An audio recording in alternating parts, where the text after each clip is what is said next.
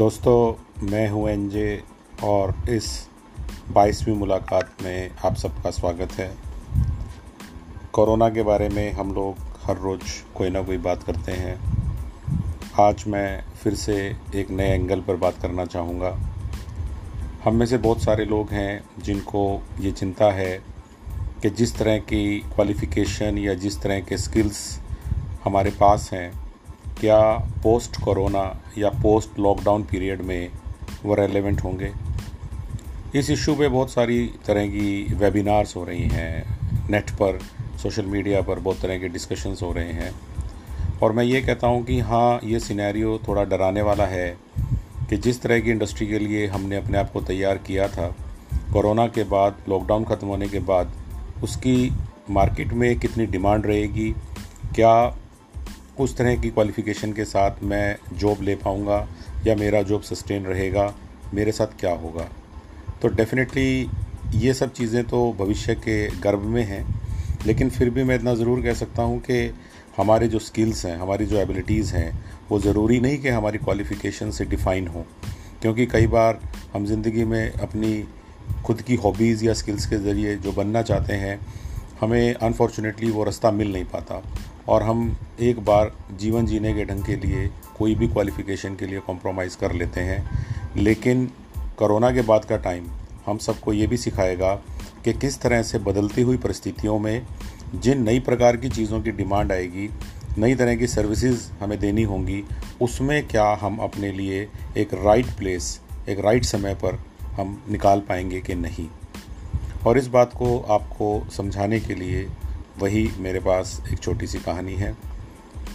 एक बार एक ऊँट का बच्चा अपनी मदर, यानी कि एक ऊँटनी के साथ पेड़ के नीचे आराम कर रहा था।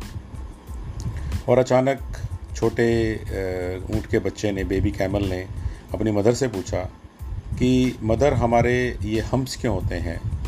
आपने देखा होगा कि ऊँट के ऊपर कुबड़ जैसा एक संरचना बना होता है। उसने कहा कि, मदर, ये हमें क्यों भगवान ने दिए हैं? तो उसकी मदर ने उसको बताया कि हम डेजर्ट के एनिमल्स हैं और इसमें पानी हमारा स्टोर हो जाता है तो हम थोड़े पानी के साथ ज़्यादा दिन सर्वाइव कर लेते हैं। वो सोचने लगा। उसने कहा अच्छा फिर ये बताओ मम्मी के हमारी जो लेग्स हैं, वो इतनी लंबी क्यों हैं और नीचे हमारे फीट जो हैं, वो राउंडेड क्यों हैं? गोलाकार क्यों हैं? मम्मी ने इसका भी जवाब दिया कि हमें डेजर्ट में काफ़ी चलना होता है और इस तरह की जो लेग्स और पाँव हैं, वो हमें डेजर्ट में रेत के बीच में चलने के लिए अच्छे रहते हैं। अब थोड़ी देर के लिए वो ऊँट का बच्चा रुका और उसने पूछा कि फिर ये बताओ मम्मी कि जो मेरी आई लैशेज़ हैं, आँखों के ऊपर जो बाल हैं, वो इतनी लंबी क्यों हैं? कई बार मेरे रास्ते में आ जाती हैं। मैं कुछ देखना चाहता हूँ तो बीच में आती हैं। यहाँ पर भी मम्मी ने संभल कर बहुत ही सीधा सा जवाब दिया कि जो हमारी ये मोटी, लंबी आई लैशेज़ हैं, ये हमारी आँखों को डेजर्ट की सैंड, यानी कि जो रेत रेगिस्तान में उड़ती रहती है, उससे बचाने का काम करती हैं। ये सारे प्रश्न पूछने के बाद वो बच्चा सोचता गया सोचता गया, उसने कहा, मम्मी, अगर मेरे शरीर में हम इसलिए हैं कि मैं डेजर्ट में पानी स्टोर करके अपनी ज़िंदगी जीऊँ, मेरी लेग्स और मेरे फीट इसलिए बने हैं कि मैं डेजर्ट में रेत पे चल सकूँ, और मेरी आई इसलिए भगवान ने ऐसी बनाई हैं कि मैं डेजर्ट में जो हवाएँ उड़ती हैं, उनसे अपने आप को बचा सकूँ तो हम इस जू में क्या कर रहे हैं? यानी कि कैमल के बच्चे ने कहा कि अगर हमें डेजर्ट के लिए तैयार किया गया है तो आखिर हम इस चिड़ियाघर में क्या कर रहे हैं? कितना सीधा, सरल तरीके से शायद उसने हम सब के दिमाग को हिलाने वाली बात लास्ट में कर दी है। और अगर हम अपनी ज़िंदगी के साथ इस स्टोरी की तुलना करेंगे तो हमें बहुत सारी चीज़ें सीखने को मिल सकती हैं कि मैंने जैसा शुरू में भी कहा कि skills and abilities are only useful if you are in the right place at the right time और कोरोना के बाद का समय टोटली नेगेटिव नहीं है, केवल चैलेंजेस नहीं है, वो पॉजिटिव भी है और उसमें अपॉर्चुनिटीज़ भी हैं।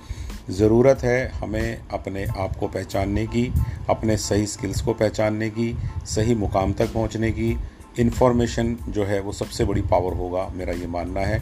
इसीलिए अगर हम अपने आप को अपडेटेड रखेंगे कि क्या नए ट्रेंड्स आ रहे हैं डेफिनेटली हम लोग कहीं ना कहीं इस देश की और मानवता की सेवा करने में कामयाब हो जाएँगे। जय हिंद।